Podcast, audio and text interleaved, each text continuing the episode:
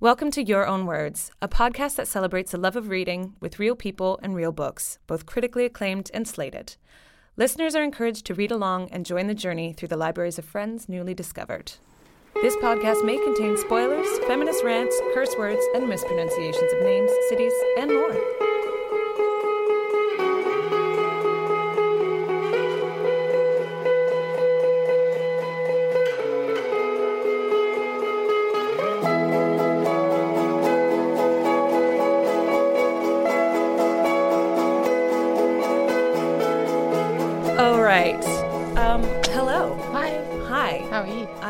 Great. How are you? I'm fabulous. Fantastic. Great day for me. uh, I am Allison, and I am Beck. and this is the Your Own Words podcast, the very first. Very first episode. Very first Day episode. one. The first chapter. The first page, if you will. the first sentence. Introduction. This is our Jane Austen moment. Oh my god. No it is pressure. a truth universally acknowledged that two women in a cold, dark room on a sunny day will come out with something Something great. great. Yeah. No pressure. So we're starting a podcast about books. Yeah. How do we even begin to tell the story of how we reached this point? It was a long, long time ago. How did we get here? How did we meet, Beck? Uh, in Starbucks in King's Cross. We did. We did. I was looking for a new guitarist for my band after going through two guitarists quite in quite quick succession. Um, I was looking for a band for my guitar. it just seemed obvious. yeah, and then we met in the Starbucks and we got on right away and started talking about our love of '90s heroines, not '90s heroin, but '90s heroines. Heroines. So the my- PJ Harveys and the Fiona Apples Yeah. and the Oh, Tori Fiona Amoses of the world. And so instead of joining my band, we started a YouTube channel called Stupid Girls. Where we sung all of the songs of the heroines. Yes, all of Um, the heroin songs. All of the heroine songs. but we had loads of fun, and uh, I still I have watched back our videos recently, and I they make me really really happy. But then uh, there was a terrible terrible turn of events. then the world imploded. Yeah, Quite so, literally. Uh, Beck, what what happened to you? My ear blew up Mm. at three in the morning one cool November day, I believe. I just like to set the scene Mm. because we're going to go into literature, and I feel like we should begin, as literature deserves, Yeah. with uh, We need some imagination and intellect. Yeah. Um, my ear blew up. I woke up one morning at like three in the morning with blood pouring out of my ear and, and screaming, which I could hear in my own head, shaking around like that thing in the magic eight ball that decides your life, but never landing on a decision. Anyway, that's how it felt. And while all this was going on, so this happened. We hadn't seen each other. Obviously, she couldn't leave the house. I couldn't talk to her anyway. So we we messaged, but um, you know, we didn't see each other, and obviously we couldn't sing. Um, and then uh, fate took another hilarious turn, and I lost my voice. So I had a terrible bout of vocal nodules. Um, it's not all cute like it is in Pitch Perfect. It's actually quite devastating. So I lost my both my speaking voice and my singing voice for a really long time. It's still not fully back to where it once was, and the doctors say it may never get back to where it once was, and I just have to be chill about that. So long story short, um, we both suffered a great deal of. Uh, you became muted and deaf. yeah, You neither of couldn't us could speak to me, and I couldn't hear you if you could. Yeah. So needless to say, our, our musical dreams. um, Singing died. singing died. Our musical dreams were put on hiatus, and we actually didn't speak. To, well, we did not speak to each other. We spoke to each other a bit, but we didn't see each other for what was it? Sixteen months? Did you Eh, say? Yeah, way 18 too long. months? It was a So many really months. Time. And then we started chatting one day, talking about how hard it had been. I and think it was something along the lines of everything is horrendous. How are you? Yeah. Like, and it was like, me too. Yeah. and somehow we got on the topic of well, I had I had started to take solace in reading. So I had, when I lost my voice, I became incredibly depressed and I couldn't even listen to music because it just bummed me out that I couldn't sing along to it. Mm. And music was everything I'd ever known and everything I'd ever cared about, and that was suddenly gone. And I think we both talked about feeling this kind of loss of identity mm. where you know yourself as this person that does this thing and suddenly that's just gone in an instant and you have no idea who you are and you're in your 30s like wait Yeah. what like now i have to I? figure What this am I doing?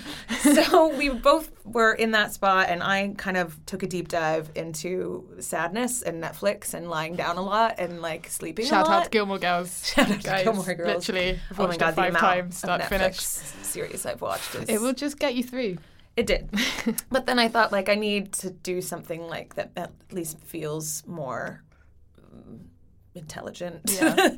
so um, I started a little, like, reading challenge and just started crazily reading books, like, just like eating them up and feeling so great about it because I had forgotten.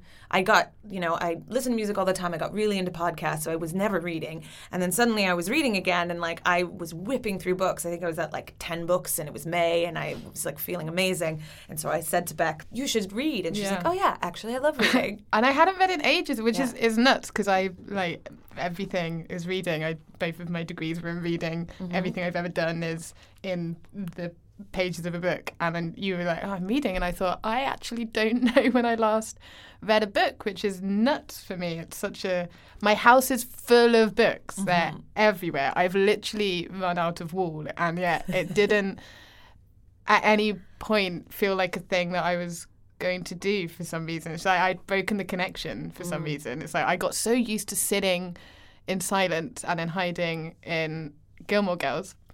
that I hadn't bothered to think I'm going to grab a book. That they're all sta- there's hundreds of them. They're staring at me. Yeah. I'm just I'm going to pick up a book. It just felt like maybe too much of a commitment Mm-hmm.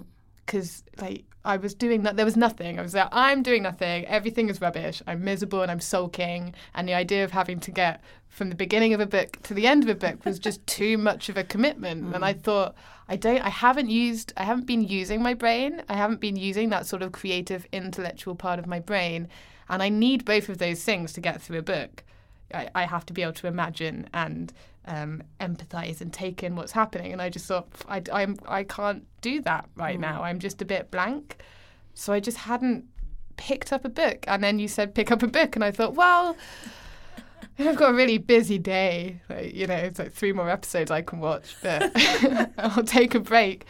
And I picked up a book for the first time in ages and I read it in like a day, less than a day. Do you and- remember what and you I- read? I can't remember what what, was the reading. first one that I read? Oh, it was Green Girl by a person whose name I forget. Fantastic. Um, but it was brilliant, and it I read it so quickly, and I Mm-hmm. just loved it, and I loved that thing of it was a beautiful book. But there were like little lines, little sentences that just sort of give your heart that moment. Mm-hmm. And having not felt that in ages, because you normally get it from music or playing music or you're doing these things that I wasn't doing anymore. Mm-hmm. And I'd forgotten that connecting with literature and connecting not only with the words on the page, but that emotion of yourself and having that and, and feeling your brain sort of thinking and feeling mm-hmm. was really nice. And I just lapped it up and I went through it. And I think I read like 10 books in about a week. Yeah, you was like, another one. but so we finally, so we had this conversation. You started reading again. I was in the midst of reading things. I was like, "Here's a book to read," and I I bought you um, Burial Rites by I want to say Hannah Kent. I should really have written Yeah, these down before we started. right? and we decided to meet up. So we hadn't seen each other in person for ages. And we met up in Angel. Uh, we're based in London. We went to the Oxfam uh, bookshop, secondhand charity bookshop. And I, the whole plan was I was going to give you a ton of books because I, because I hadn't been reading and you you, hadn't had. been reading, and I was like the reading goddess. So I was going to bestow all these books upon you, and you didn't buy any books. And how many books did you pile into my arms? Like four or five? Four or five, yeah. Yeah. So Beck made me buy like five. She's like, "Have you read this? Have you read this? Have you read this?" Piling them up, and one of those was uh, "Extremely Loud and Incredibly Close" Yeah. by Jonathan Safran. Thanks. I didn't My want to favourite. mispronounce his last name. My favorite, favorite goddess of a man. Yeah. And it took me a few weeks because I think I was reading Viv Albertine's autobiography Yeah. at that point. And then I was kind of like hemming and hawing. I was like, oh, do I want to read a book about 9 11? Seems pretty dark. Told through the eyes of a child. Told through the eyes of a child. I'm like, I don't like children. Am I. I don't like terrorism. I don't. I don't like terrorism at all. Um, and so, but I finally picked it up, and it was oh my god! I was just it like just stole you. messaging Just like every two minutes, you was like equating me, and I was like, I can quote that right back at yeah, you. we were just like heavy boots, heavy boots. Yeah. Um, and so, in reading that and like having that connection where we were both talking so passionately about a book and this piece of writing and these Yeah. deep feelings that you're getting from these like tiny words on a page. I I am always a, a little like entrepreneur. Like we need a project because we're both creative people. We can't do the thing that we doing thought we were going to do, and like we're both going really stir crazy. Yeah. So maybe we can do something. I'm like, listen, there's a podcast studio at my work. Shout out Runway East, and we can use it. Like, what can we podcast about? You know, I've been thinking I, I want to start another podcast, but I, I don't know what to do it on. And then I'm like, listen, we're talking about books. We're the, the only thing in our life right now is Yeah. books, literally. And like, how can we make this into a podcast? So we we were trying to think of, you know, what the structure would be, what the format would be, how would this be accessible, what would people want to listen to? Because obviously, you know, you're not just going to tell the synopsis you don't want to tell the story, book. but you don't like. Here's a book that you haven't read, and I'm going to tell you the ending and I'm going to spoil end. it. So, so what we've decided to do is um, do this podcast, and it's probably going to grow into itself. We're not sure exactly how it's going to work out, but we're going to try it, and we're going to, I mean, first talk about you know books that we've chosen. Each each of us have chosen a book that. Um, really impacted us at some stage in our life. And then we're going to get awesome random people from all walks of life on to talk about a book that impacted them. So it's kind of like a bizarre podcast book club Yeah. where a guest will tell us what this book is, and then we will go away and read said book, and then the three of us will sit down in a room and discuss. So we'll talk to the reader about you know where their love of reading came from and why this book and what they're reading now and how they like to read so it's a celebration of readers and reading and also of books whether they are you know the classics whether they are completely unknown uh, whether they are much like mine completely critically slated and bet couldn't find a single good review That um, was such a bad day for but me. but you know these books that you know whether or not the world at large thinks they're it worth anything it meant to something us. to you And I think that that exactly that thing of I made you buy extremely loud, incredibly close, just like someone did to me when I was 16. I was like, I don't want to read a book about 9/11 told through the eyes of a child. What the hell? And then I read it. And it just impacted me so much, and it stuck with me. And I, I haven't read it in years, but I all every time you were quoting something at me, I was like, I know the next line. I know Yeah. that. It's just stuck with me. Never watched the film. It's the saddest thing in the world. It's so bad. Um, but that that thing of taking something which in essence is very solitary like being with a book and in the world of a book you know you, you, you might have an animal around you but you tend to be doing it by yourself Yeah. There's nothing better though than sharing that love with someone and being like i love this book so much Yeah. and i want to give it to you and i want you to love it. Or i want you to have the love that i gave and got from that book. I want you to take that. And then it turns that thing which on the one hand seems like a really lonely pursuit or and when i say lonely i don't mean lonely in in sort of a sense of loneliness but lonely as in just of the self. Mm-hmm. And you don't need anyone else really to be involved in it with you because you're in that world and you're getting everything that you need from wherever that story takes you the, the, the friends the family the places it's all there. You don't really need anyone else. But actually there's nothing quite better than saying to someone all right this got my heart mm. I want it to get yours too. And then let's just talk about it and sit in a bad sports bar and be like, what was your favourite line from the book? Do you have heavy boots now? Never watch the film. Well, yeah, because when you so when I was reading that, you were reading Burial Rites Yeah. because you got it in the post. 'cause Yeah. I secretly sent it to you. Yeah. And so you were talking about that book Yeah. to me, and I was like, oh my god, like, how beautifully written is this? Like the stone under her tongue, and you know, there, like you said, That book is dark. It is so dark. I love a dark book. Uh, spoiler alert: the book I chose is about a, sh- a school shooting. Um, I, I, I, I love a bit of drama and I love a Yeah. bit of darkness. I was in a dark space at that time because I read Burial Yeah. Rites, extremely loud, incredibly close, blindness, Yeah, oh God, yeah. You were having a. super dystopian nightmare times. I'm just like let's you know talk about But I think and that, badness. that that thing, and when I read um, the book I gave you today, Here I Am, which is another Jonathan Safran Foer, which I'd had lying around the house for ages and just hadn't got around to, Mm. and then I read it, as you do with books. Seems like such a stupid thing to say when it came out of my mouth. Um, but it's a really sad, who am I, what am I doing, what's going on in my life kind of a book. oh no. And that was exactly, and I read, and it gave me so much. And I think I remember saying to you at the end, like, that was not what I was expecting it to be, but it was everything that I needed. I needed to go on that journey for myself through someone else, and then I needed to feel it back at me. Okay, so that needs to go to the top of my TBR pile. like, how big is that? God, it's such a big pile. um, so I guess like the first two episodes. So this one is all about you, Beck, uh, and the next As one it be should be. As it should be. for the, the kicker. Um, so I want to start by. So I guess I'm I'm interviewing you more or less. Um, I want to start by just asking you some questions about how you read. God, suddenly feel very stressed. They're really easy questions. Um, so when did you fall in love with reading and or start reading for pleasure? Like when did it become something that wasn't forced on you at school and something that you did because you wanted to?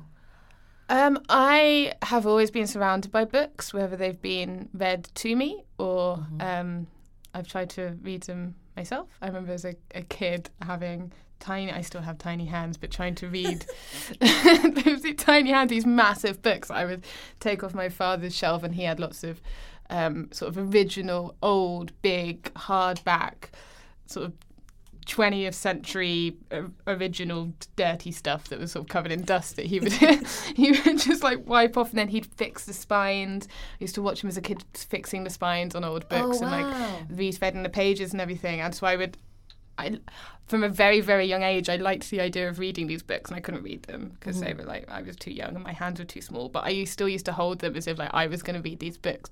So it was always something that was very just part of me. I think when I fell in love with reading and realizing that it was for me something that gave me so much um, was when I started reading poetry in I guess I probably would have been 13 or 14 and I fell in love with poetry. It just stole my heart in so many ways. I was never a big fiction reader and actually the first book first fiction book that really got me was extremely loud and incredibly close. That was the first time I was like oh my god I love fiction. Um, and then I read all of his other books and just cried a lot out of the sheer beauty on my bed. But it was poetry that absolutely made me want to read and want to write and taught me so much about the journey that literature can take you on in a very short, simple way sometimes. And I just was like that pretentious dick at school that was walking around with Sylvia Plath under my arm. God. I was like, and some more from the bell jar. Um, I, ju- I just loved it, and I loved poetry from like the, the Bhagavad Gita is one of my favorite books. Um, so I love just really ancient, old stuff that was as old as time, as they say. Um, A Thousand and One Nights, um, which she mentions in, in the book that I've chosen as well. Um, Shakespeare, or just all the way through to your really crazy modernist guys that put like a letter on a page and are like, that's it, work it out.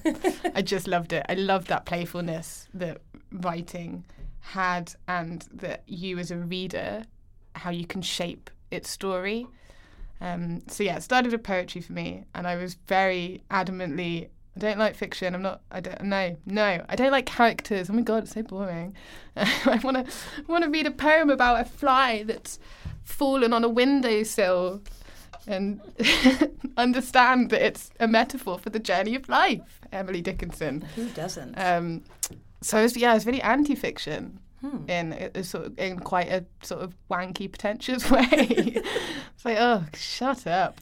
Um, and then yeah, it was extremely loud, incredibly close. And I remember so clearly reading that book and getting to the last page and falling backwards with just like, ugh.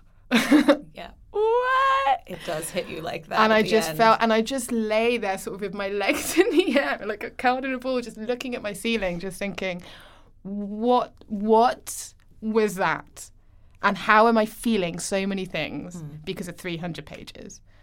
And it, it, that got me with fiction. That completely changed me. And you, so you did touch on this before, but you went to school for this. Yeah, so then I was like, well, I know what I'm going to do with the rest of my life. So remind me Um, what your what your so- degrees are. I did my undergrad in creative writing and English literature, and my master's in writing. So I, I just spent four years reading, essentially, Sounds like a dream. um, which was amazing. And actually, I'll, I will mention this more when I'm we're talking about my book because um, I remember very very clearly reading Pride and Prejudice for the first time, and being I think 17, 18, and I read it in a day, sat under a huge oak tree in the summer. The sun was like baking down on me, and it, again because you know pretentious teenagers, I'm not reading Jane Austen. Um, and I picked up this book for like 50p, and I was like, "Fuck it, let's let's see what all the fuss is about." And I'd been to her house. I'd been to the room that she wrote in. I knew so much about her. I was just very adamantly, I'm not reading Jane Austen. Like, no. And I read this book. I could not put it down. I read it in a day, and it was the most astonishingly brilliant thing I have ever read in my life. Um, and it was witty and funny and beautiful. And it very much sort of and when I was in at uni, we like you know you read all the classics and everything. And I don't want to read the classics. I hate Charles Dickens, but we'll come on to that. Um, Meanwhile, I'm I like, I read Great Expectations and I Yeah. loved it. I would um, I would go back. I'd get given a reading list and things, and my brain would go, "I don't want to read that. I don't want to read that. I don't want to read that." And my mind would always go back to that moment underneath that tree reading Jane Austen when my mind was just blown, and that. So I now never say no to a book because of that moment. Um, so when I was doing my undergrad, it was like I think I was supposed to read like four or five books a week. Like it was, a, you know, there were a lot of books, but it was the most extraordinary fun because on the one hand, I was writing a lot because it was creative writing, and I got to just play with poetry the whole time. And then I also got to explore the world, and I did African literature, uh, Caribbean poetry.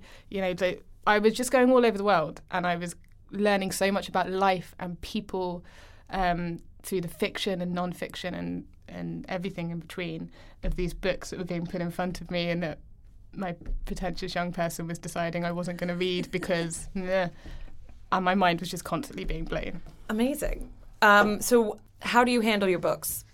So, are you like a highlighter, dog ear, or you like put it in a safe book sleeve so it doesn't get abused in my handbag type of reader? um, I, as any of my friends that have come into my home and touched my books know, if you mess up a spine, you are out the front door. I'm I you do not write in books. I what I'll often do if there's something that I really love, I'll buy two copies so that I can make Ah, notes if I want to make notes in something. Um, but no, I'm like you do not bend the spine back. That just drives me mad. Um, I hate hate hate dust covers so much. I just they just anger me. I take them off immediately and put them in the bin. Get, get out. put them in You the do not need a coat. You are a book. So this- you, you come in book. You do not need a wrapper. It upsets me. So we've come now to the crux. Uh, the reason we're really doing this podcast is to pull every single guest we have and get to the bottom of Biggest question. our biggest argument, which you can probably guess what back stance is, but hardback or paperback. I am one billion percent team hardback. I, I- love a first edition hardback. I love a dust cover. I take it off when I'm reading it, so it stays pristine. Put it in the bin. I don't put it in the bin. I put it on the shelf, and then I put it back on when I've done the book, and it's beautiful. And It does not need a. It's not the middle of winter. It will be okay in the snow. It's fine. It certainly won't need- be okay in the snow. But uh, I love a hardback. I love the weight of it. I love that it has this sense of. I mean, even you talking about your dad's old books and how they seem like, and how they seemed, uh, you know, like just there's something impressive about them. They have this like presence to them. And I love that. It makes me feel really smart to have, to have a bunch of hardbacks on my shelf. And then when I find them in secondhand bookshops, it's like such a treasure to find like a first edition hardback of one of your favorite books. Like I found uh, a copy of High Fidelity by Nick Hornby in a bookshop in Brixton. And it was a signed hardback, and I lost my shit. And it's like such a treasure to find. I am so trying to care for that right now. Oh my god! Um, wow. that that So cool. romanticism that you've uh, created around um, the devil weight. so why paperbacks then? I What's your argument? picture this right. okay. You're on the bus. you got a 20 minute journey. Mm. Once you're going to have a little something to read, pull a paperback out of your bag, sit mm-hmm. there, you're flicking through, you put it back in your bag at the end of your journey, you carry on. Now imagine that same scenario with a 300 page book that weighs the same as a brick.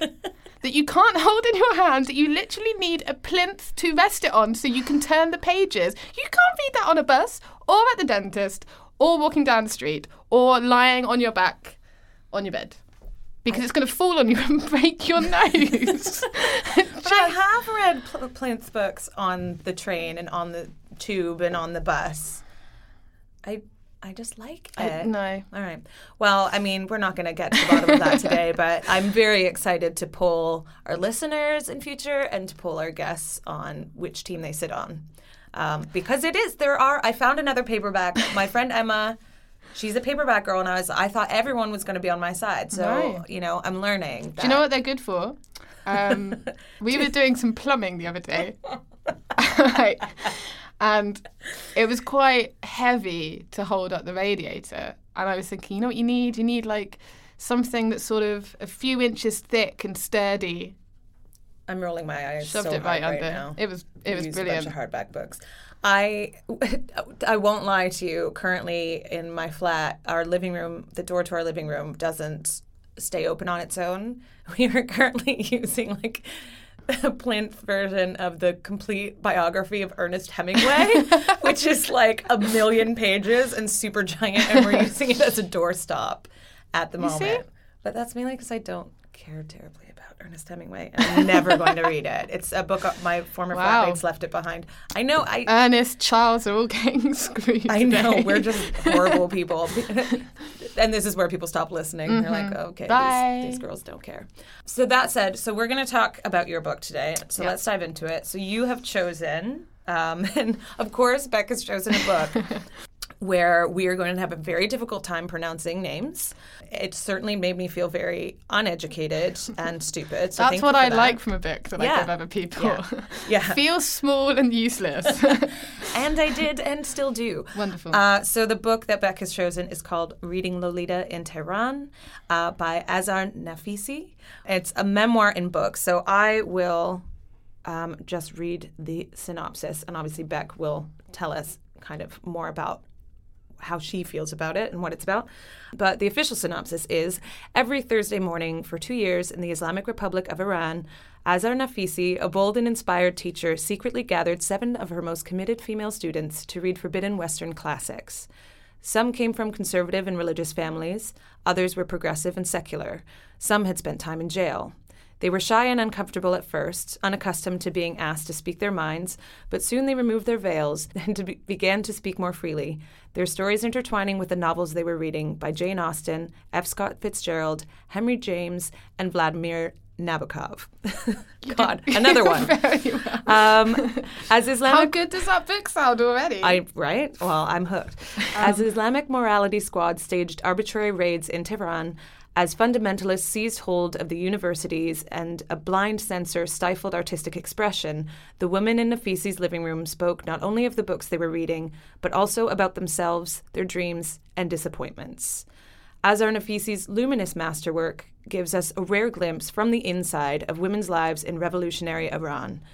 Reading Lolita in Tehran is a work of great passion and poetic beauty, a remarkable exploration of resilience in the face of tyranny, and a celebration of the liberating power of literature. yeah, I really agree with that. That's quite a It's like synopsis. I don't need to say anything else. And scene. that was all. So this book ha- has several accolades. So it spent over 117 weeks on the New York Times bestseller list. It's been translated in 32 languages. Uh, it's the winner of the 2004 Nonfiction Book of the Year Award from Book Sense, uh, winner of the Frederick, Frederick W. Ness Book Award. Oh, God. Winner of the 2004 Latifeh Yarshater Book Award. Uh, and it was a finalist of the 2004 PEN slash Martha Albrand Award for Memoir. So obviously, you're not the only person that liked this book. Uh, one quote that I read from Margaret Atwood, God bless, we can both agree Mm-hmm. she's uh, amazing. Uh, so, Margaret Atwood says of this book stunning, a literary life raft on Iran's fundamentalist sea. All readers should read it. Oh, that's such a good quote. Yeah, I got a little goosebumpy She's there. so you're so right, Margaret. I mean, when is Margaret Atwood not right? Let's be real. Literally never. Never. so how how did you find about this book? How did this book come into your life? Where were you? How did how did you discover it? I read this book in 2008 in my second year of uni. Um, I how did I come across this book? I was obsessed. One of my favorite poets is a Persian poet whose name I will pronounce so badly. Please do. um, for uh, Farakzad okay. or Farakzad, not sure. Genius though, so that's what matters. Um, astonishing, brilliant, brilliant, brilliant poet and documentary filmmaker. Um, one of my favourite people ever. And I was, I, I had been reading her for years. By the time I, I read this book, probably about five or six years. Um, and I read an article once because I'm that geeky that if I really, really love a work, I will want to read lots of people's articles about to sort of see what other people are thinking. Um, and there was one article where um, it mentioned that when Azar Nafisi left Iran for the first time when she was a child, I think 12 or 13, she took with her three books of poetry, and one of them was a work by Farrokhzad. Right. Um, and I thought, that's fun. I love her too. Uh, who is this woman? And so I sort of delved into things and stumbled across reading Lita in Tehran. Um, and so I found I started reading articles about this book and what it was about. And I was in my second year at uni and I was reading all the time. And a lot of the books that she talks about were books that I was reading um, or had read. Um, and that whole sort of idea of being at university studying literature and learning what literature was and then how that kind of shaped your life was kind of what was happening for me day to day. Um, Lolita is also one of my favourite books ever. I read that when I was, I think, 16, 17, and I just loved it. And if you haven't read Lolita, read Lolita, but also the way that she speaks about Lolita is one of the the best understandings of that novel I think I've ever um, ever read, and I Well, appreciate it's quite it. a divisive Yeah, novel. because you all you get the and the films as well. So you often get this like little minx that, um, you know, she's like a seductress. or- pursued this yeah. old man. You're like, no, no, this is just child abuse. Yeah. Um, and she speaks about it and Lolita as a character in just the most perfect way. So that sort of hooked me. Everything about it hooked me. Um, and I remember reading it in a really short space of time, bearing in mind I was also having to read five other books a week. But I remember reading it in like a couple of days and just being sort of so enamored with the poetry of it. It's so gorgeously written, as you can see from all of my post it. Um, it's just beautifully written. It kind of, in many ways, it reads like a fiction. Um, you have these characters that sort of created in front of you and you learn about their lives as you go through the book and it, it has a very much a fiction feel and then it's intertwined with politics and feminism and education um, and when I was reading it, it was very much the Obama sort of about to be elected kind of a time. yeah. So there was a lot happening in politics around me, and it just it seemed to dip into what I was kind of living in one way, but then also completely not because I was in London and like just the world was so completely different and yet I remember reading it thinking I too am sat trying to make sense of Jane Austen and so uh, so is this group of women in Tehran and it just seemed like such a unifying beautifully unifying thing and I just I just fell in love with it and it's a book that I've read. I don't often reread books, Mm-hmm. um, and I don't know why. But I, I think maybe with some because I, the the first reading has been so powerful that I almost don't want to go back. I want to like I want that to You be wanna, like, how I remember that. that. book. I want Mhm. that to be what I connect with that book. But this book I've read probably three or four times, and maybe not always all the way through, but I'll dip in. I love the Jane Austen section of this book. It's just fun Mm-hmm. um, and awful in equal measure. And she's got this amazing way of writing in a very sort of like, here's an awful thing. Anyway, this book, I'm like, what? Which is great. And so then we were t- when we were talking about what books we might we might want to do, Mm-hmm. um, I thought I had sort of three or four I think that I was playing around with. Like Ulysses and I have a very deep connection. Oh God, I'm so Um, glad you did. yeah, but I'm not ready we don't to take have, we're not on. ready for that. No. Um, but also, I thought so so many of our reasons for coming and doing this and coming to literature were crappy, awful life situation. Let's pretend that doesn't exist and let's hide in books. Yeah. And as much as you can talk about the politics and the feminism and all of that with this book, Mm-hmm. when you break it down, it's just crappy life shit. Let's hide in a book. Yeah. And then through that, let's learn who we are again Yeah. and literature and I I always like to call it reading Tehran in Lolita because I think it's that's exactly what it does. yeah. Um, by reading these books and by going on these journeys and by discussing these books, we make sense of our lives, of ourselves, of our relationships, of our politics, and we also get to hide from it all at the same time. Yeah.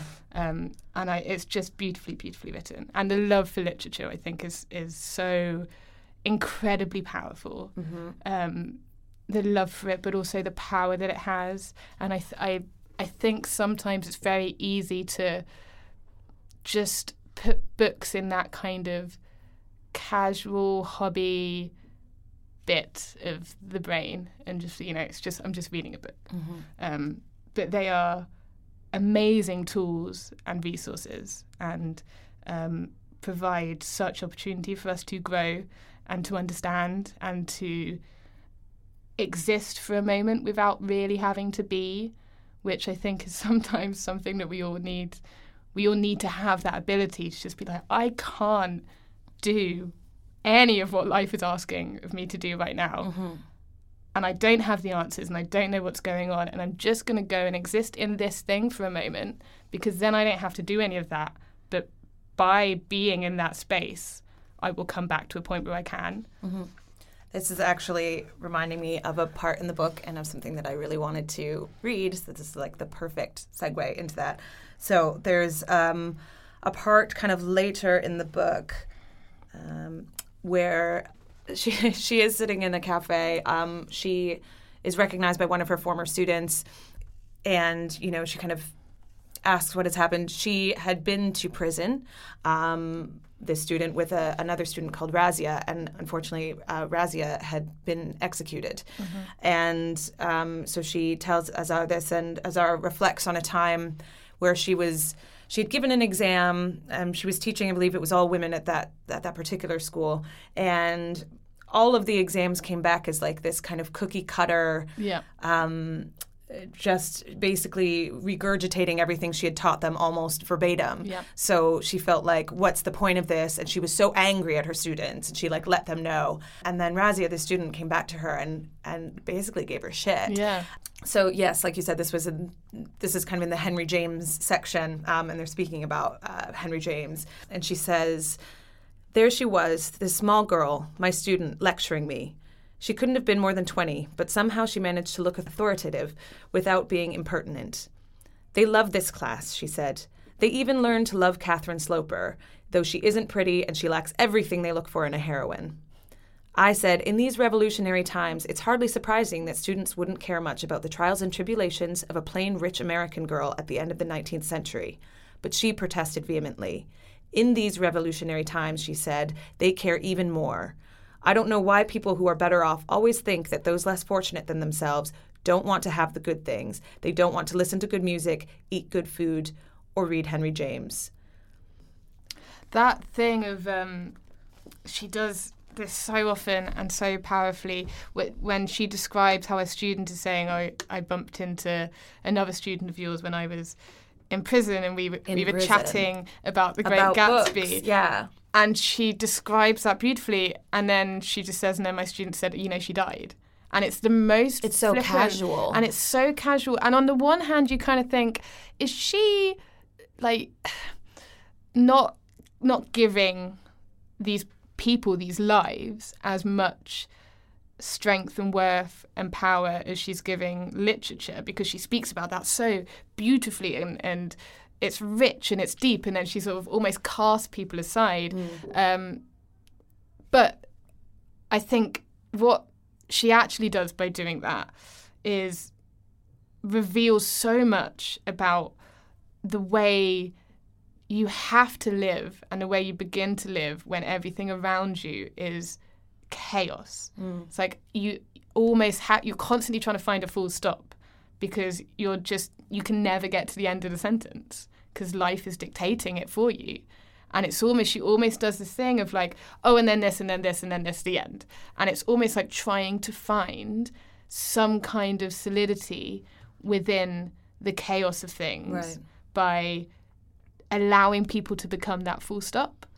I think it also, for me, it was so jarring to read about things in that way because she is so, she's so casual about it and and like you said, a bit almost flippant about these crazy things, like her students getting arrested, uh, firing squads, you know, people being like thrown into cars and never seen again, people not being allowed to be buried in consecrated ground because of their religious beliefs, um, and. I didn't know anything uh, really about the Iranian Revolution. Um, I'm definitely going to mispronounce something, but there's that graphic novel. Uh, is it Persephone? Persepolis. Persepolis. Yeah. Um, that was kind of a friend gave that to me and told me it was great, and I read it. I cried. I was like, I never thought I would read Yeah. a graphic novel and cry because I didn't know. You know, we uh, in North America aren't taught this in school, um, and I was ignorant to it. And I think it was really striking to me how how that sort of chaos and that sort of loss and death and violence was be, had become so commonplace that you could talk about it in such a, a cast off sort of mm, way. yeah. And to me that even it actually was almost more impactful because you really realize Yeah. She's not even making a big deal about it because Yeah, this, this is is happening every day. every single day This to is these what it is. people. Yeah. And this is not that long ago Yeah. right? Like this is what no, the the revolution was what 1979. Yeah. So this isn't that long ago. We're not talking about ancient history. We're talking about very recent history, and we're talking about stuff that's still happening today. And it's it was really eye opening for me and and shocking that that. So even that passage there, and that's that's very late in the book. Yeah. You know, she talks about people that die left and right, um, and like family members and people just going to prison. Many of her students going to prison and coming back, and Yeah.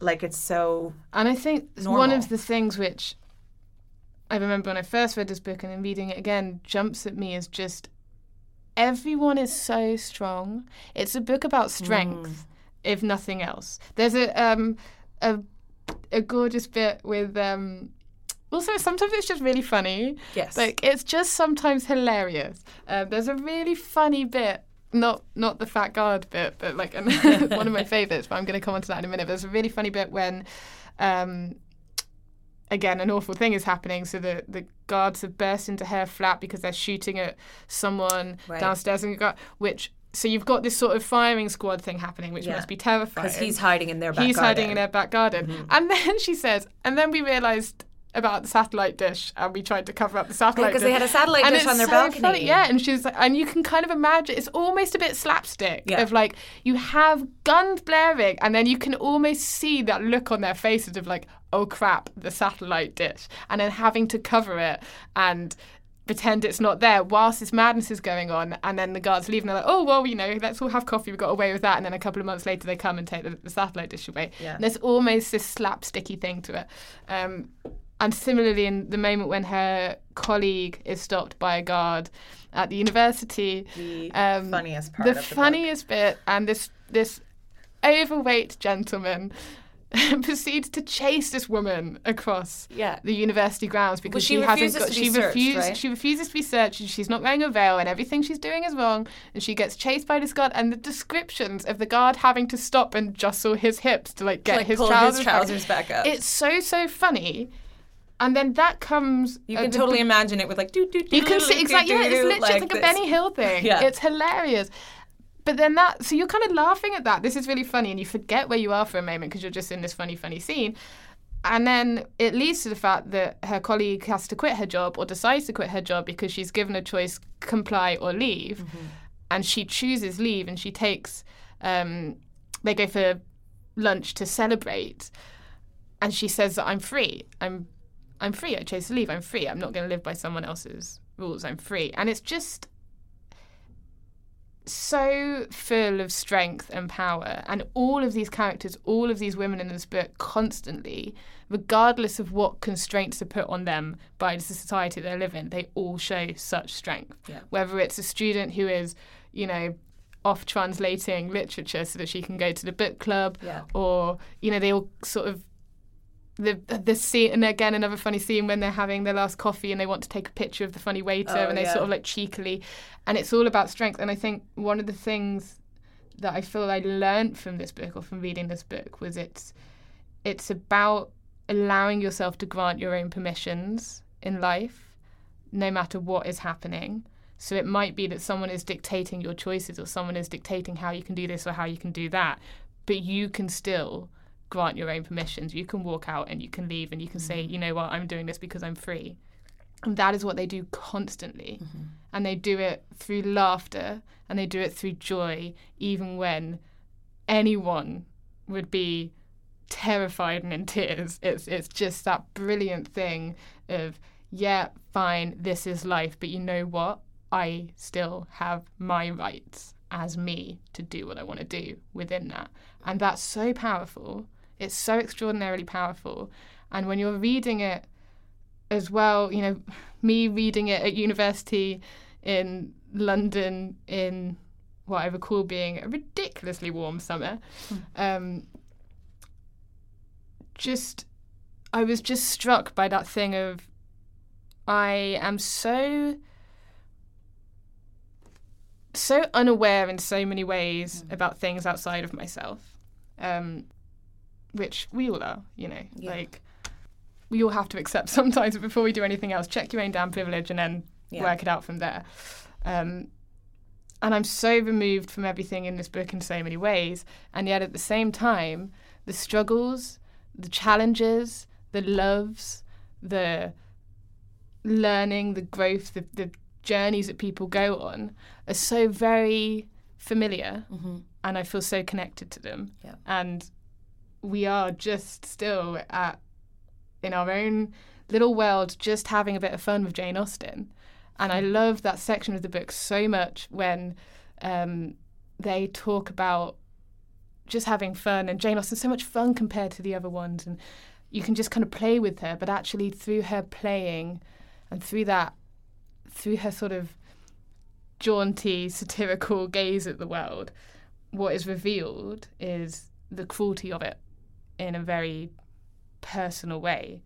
And actually, that through all of these characters, it's the cruelty of the very personal, which is the most, I think, powerful and the most damaging of vastly more than bombs dropping. It's the cruelties that they all go through hmm. as individuals.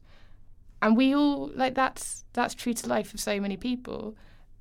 But we can all kind of come back down and crack open the Great Gatsby and, you know, pop to 1920s America and, and examine the world uh, then from another perspective. And, and maybe that alleviates some of what those cruelties are. Yeah, I Um, think so much. You know, you, for me at least, like, if I'm being perfectly honest, like, I, I guess you don't think, you don't think you would have anything in common with someone in such a different culture. Well, we're told we don't. We're, Of we're course. literally told we don't. And, And I, then you read something like this and you're like, oh my goodness, they're sitting around having tea, talking about boys they like, Yeah. like they're exactly the same. Yeah. And I uh, that may sound foolish, but it's like sometimes you need that dose of perspective. I'm so bored of not being allowed to just have that very unifying presence with people and accepting we're all kind of in it together. None of us like Charles Dickens. and that's fine. and that is true. it's true regardless where you sit in the world. There's a funny bit about Miss Havisham in this book, actually. Um, but it, yeah, it just struck me in that moment where a lot. Havisham, by the way. Well, that not- my future. I am not surprised. Thanks. Um, sorry, I'll be there with the cake.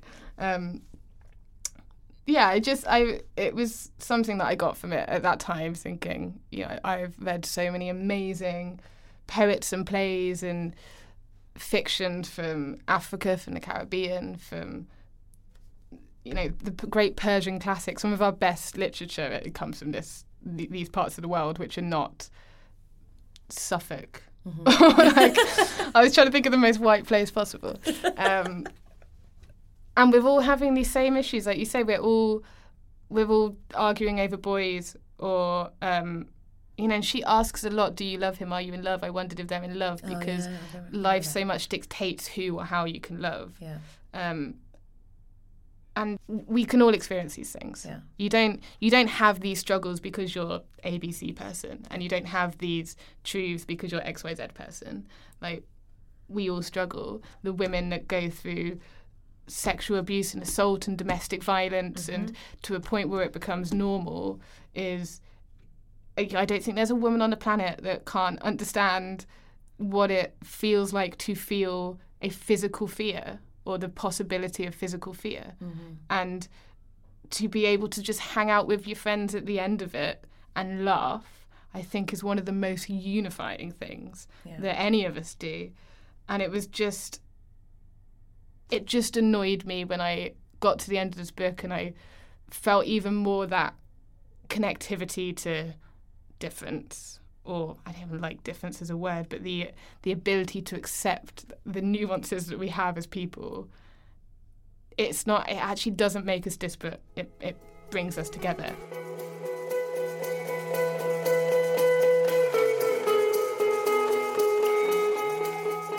So the the famous first line of, of Jane Austen is a truth universally acknowledged that a man bloody bloody blah, um, which is uh, probably one of the most played around with lines ever. And the beginning of the Jane Austen um, section in here begins with.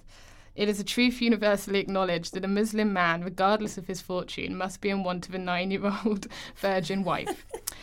and it's just funny. It's Yeah. funny. It's brilliant. It's awful. It reveals so much about what is happening. Um, and it uses one of the most famous pieces of Western literature ever to do so. And I just, it just made me laugh. And I, rem- I remember when I first read that, and I remember having conversations at uni with people standing around playing around with that line. Yeah. And it just made me absolutely belly laugh when I read that. And I was like, yeah, we all do that. We all do that. We just changed the kind of man it is. but you know, they might they might be a different colour or from a different place or have a different accent or have a, a different kind of mullet. But we all just we all just change who the man is. And hmm. women have been doing that since Jane Austen wrote it and before because she got the idea from somewhere. Yeah. You know, we're, we're all just sat around trying to make sense of these useless tool fools that don't know what they're doing or why they're there. Um, but somehow just get in our way.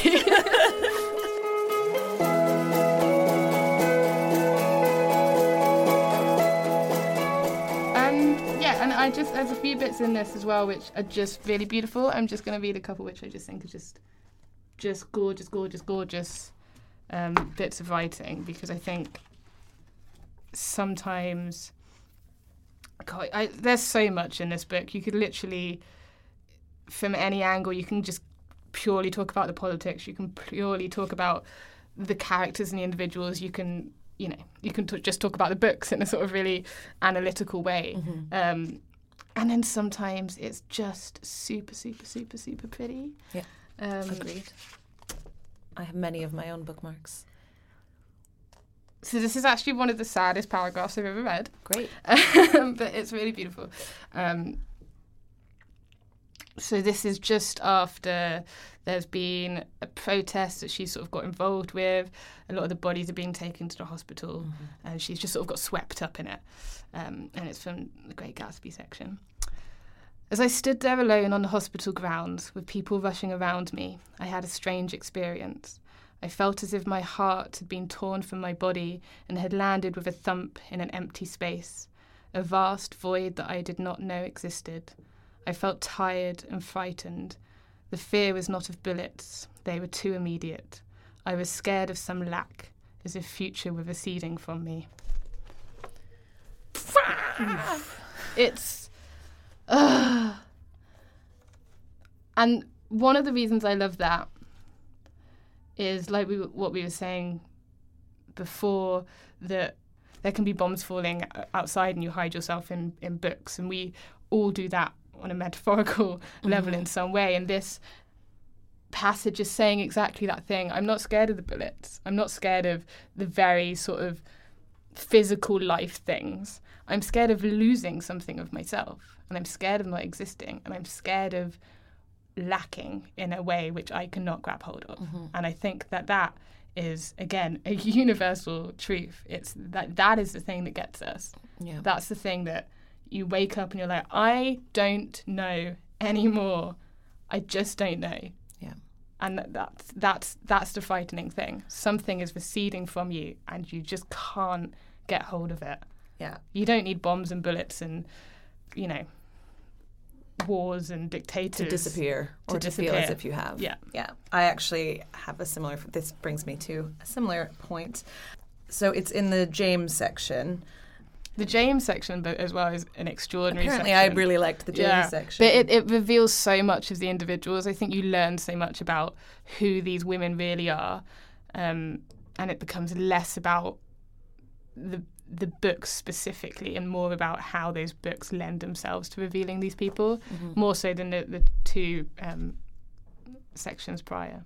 Yeah. So in the James section, um, she basically starts talking about when the government start passing all of these new regulations about uh, what women can and cannot do, mm. what women can and cannot wear, um, and they they basically it started first in workplaces and then in shops. You know, people were forbidden to have transactions with women that weren't wearing the veil. Disobedience was punished by fines, lashes, because apparently that's a real punishment. It, it's horrifying. Um, time in jail, and you know they would send out these things, the morality squads. So there's like you know these squads roaming about the streets and driving around like looking for people that are breaking these laws. Also, so, really good name for a band. The morality squad. yeah. Well, when we get our when we get our hearing and voices back, we should definitely start that band. But so she talks this part. She's talking about dealing with all of this sudden like loss of her liberty and mm-hmm. you know her uh, ability to be herself or express herself in any way and i thought she put it in a really beautiful way that ties in with the passage you just read she says now that i could not call myself a teacher a writer now that i could not wear what i would normally wear walk in the streets to the beat of my own body shout if i wanted to or pat a male colleague on the back on the spur of the moment now that all this was illegal, I felt light and fictional, as if I were walking on air, as if I had been written into being and then erased in one quick swipe. Mm, I and that's another thing. Like you think, I think we've all had these moments where you you feel invisible, or you feel worthless, or you feel uh, you don't know yourself, and that I think just that that beautiful you know, obviously it ties into the literature as yeah. well. Just like you feel like your words on a page and you've just been erased. Yeah. I thought it was such a beautiful way to put she it. She plays with this idea of home and exile a lot, um, and sometimes just in that very physical sense of Tehran, my home. I don't feel connected to it at yeah. all anymore. And there's some beautiful passages about that. Mm-hmm. Um, but again, I think on a more emotional, personal level, it's that idea of um, am I a home in myself? Am I do I belong here? Is this like like what what is this? Where am I? And this idea constantly goes throughout of home and exile and home and exile and self and place and identity. And I think all of even I mean, on a very basic level, the names none of the names other than the names of the dead are Are the are real names. Yeah. So everyone is a fiction. It, and and we, we when you started reading it, we had this conversation about how it can be a, feels sometimes a bit hard to read because you don't know if you're reading it as fiction. Sometimes you feel like you are because some of the passengers are so rich. Um, and she says very very early on, imagine us. I need you to imagine us. And she's literally telling us to see them as characters. Yeah. And so on the one hand, she writes it as this really deep poetic fiction but at the same time you know it isn't. And i think this idea of playing around with fiction and exile and home is yes on the one hand very physical in terms of space and place but i think more so throughout the book is about personage and self and identity and where who who are any of us anymore? There's a, that beautiful bit where she takes a picture of her girls as she calls them. Yeah. and she tries she looks back at it when she's she's left.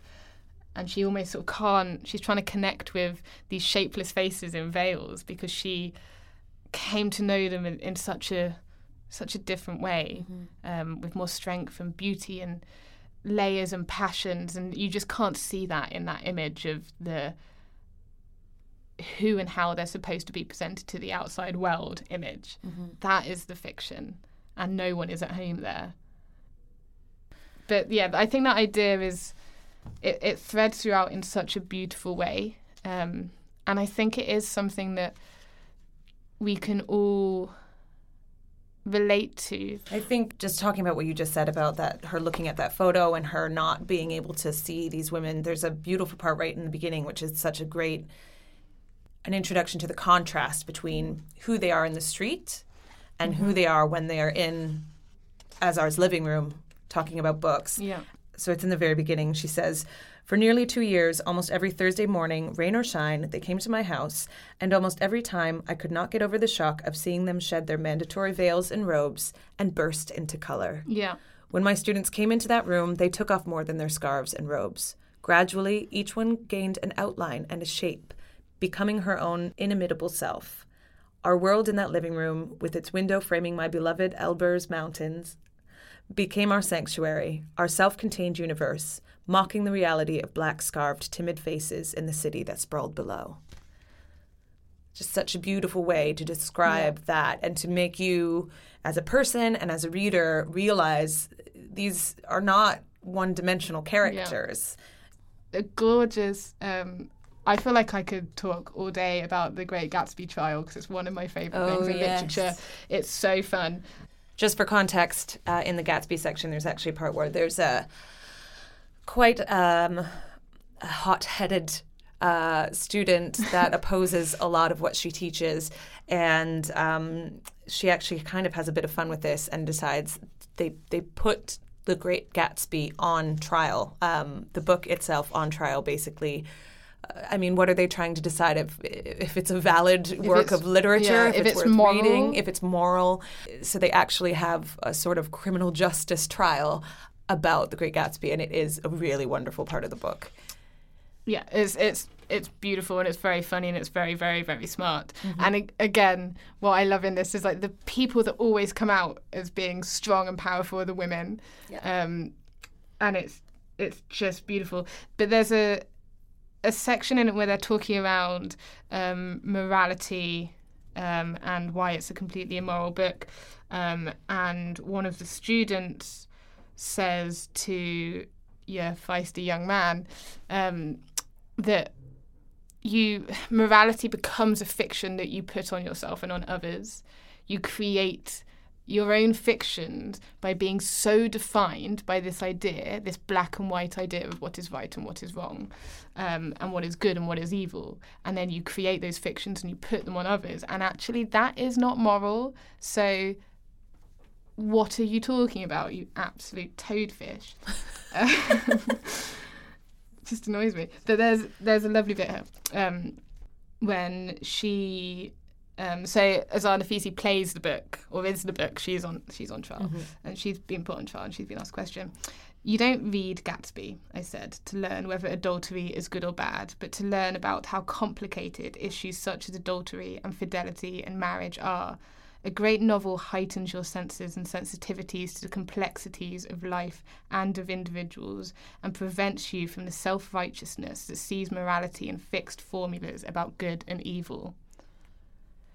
And I, I just, I think that that we all read books for lots of different reasons. Mm-hmm. Sometimes just to hide, sometimes just to kill some time, just because we like to let our imaginations go. Mm-hmm. Whatever our reasons for reading literature, we always are thrown back a perspective, a perceivance, a way of looking at life that allows and forces us to question um, whether we agree with something, whether we disagree with something how we ourselves exist within those confines of, of good and bad and, and, and whatever.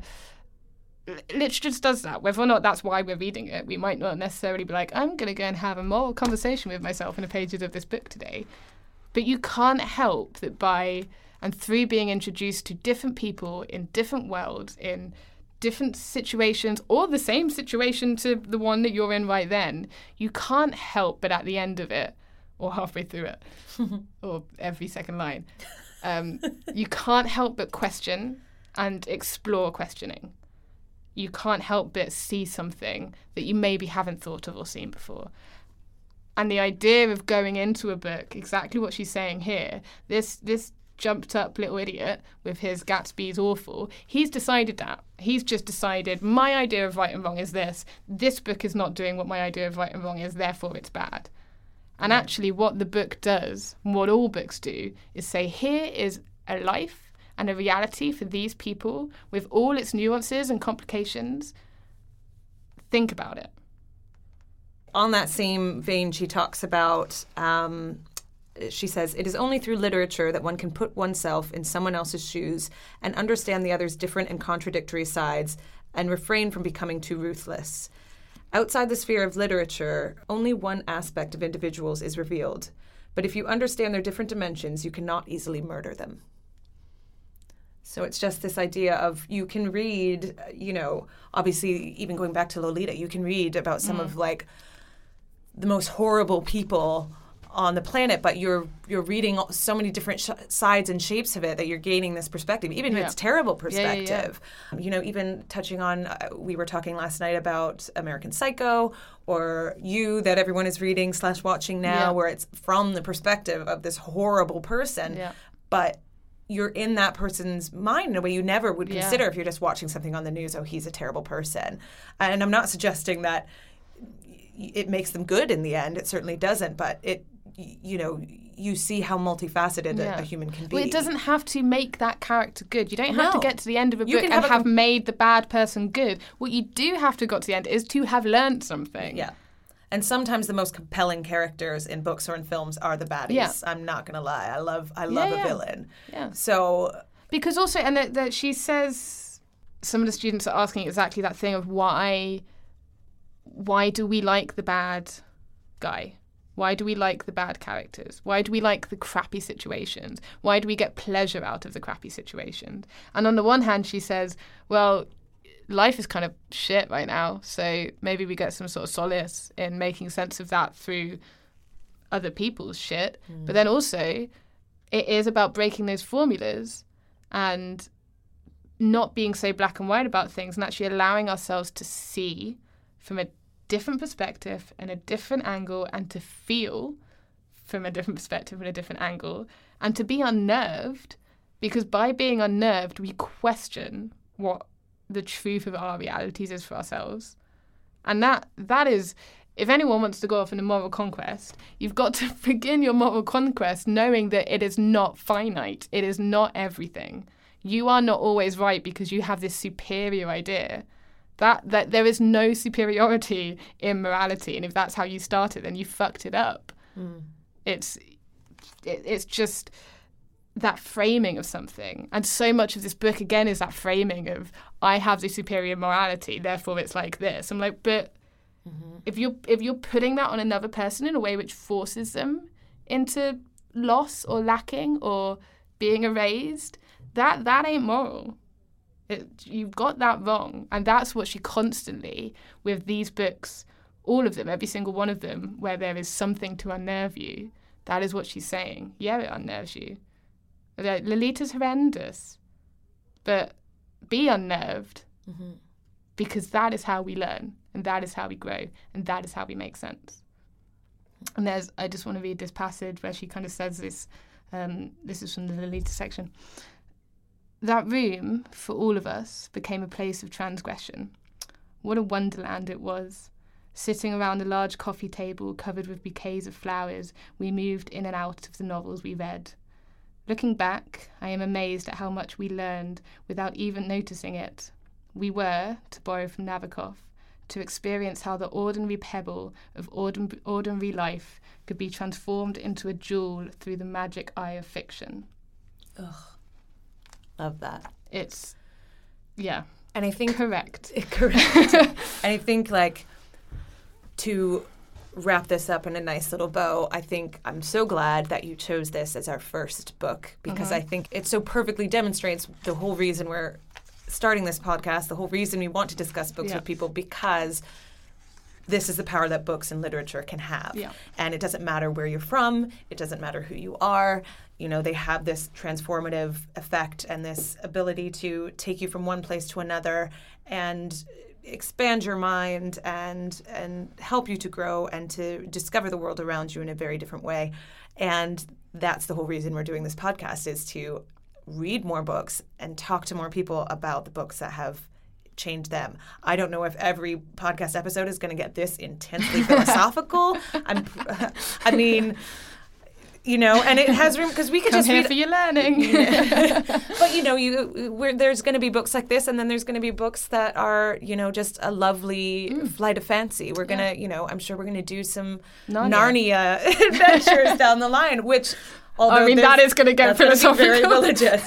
um, so maybe it will all be like this, but I think um, it's just this book was such a, a perfect first read because it's Yeah. a bunch of women, and we we're not only going to have female guests, but it's a bunch of people in a room discussing literature and and talking about how how they're you. interacting, how it made you, and how how it makes you interact differently with the world around you.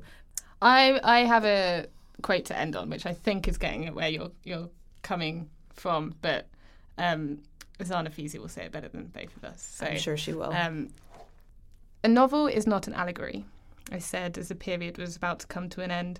It is the sensual experience of another world. If you don't enter that world, hold your breath with the characters and become involved in their destiny, you won't be able to empathize. And empathy is at the heart of the novel. This is how you read a novel you inhale the experience. So start breathing. I just want you to remember this. That is all. Class dismissed. Wow. I think that's the perfect quote to end on, and good, right? and as well the the perfect note to begin on Yeah. this podcasting journey together. Yeah. Um, so that said, we I think we hope that you'll read along with us.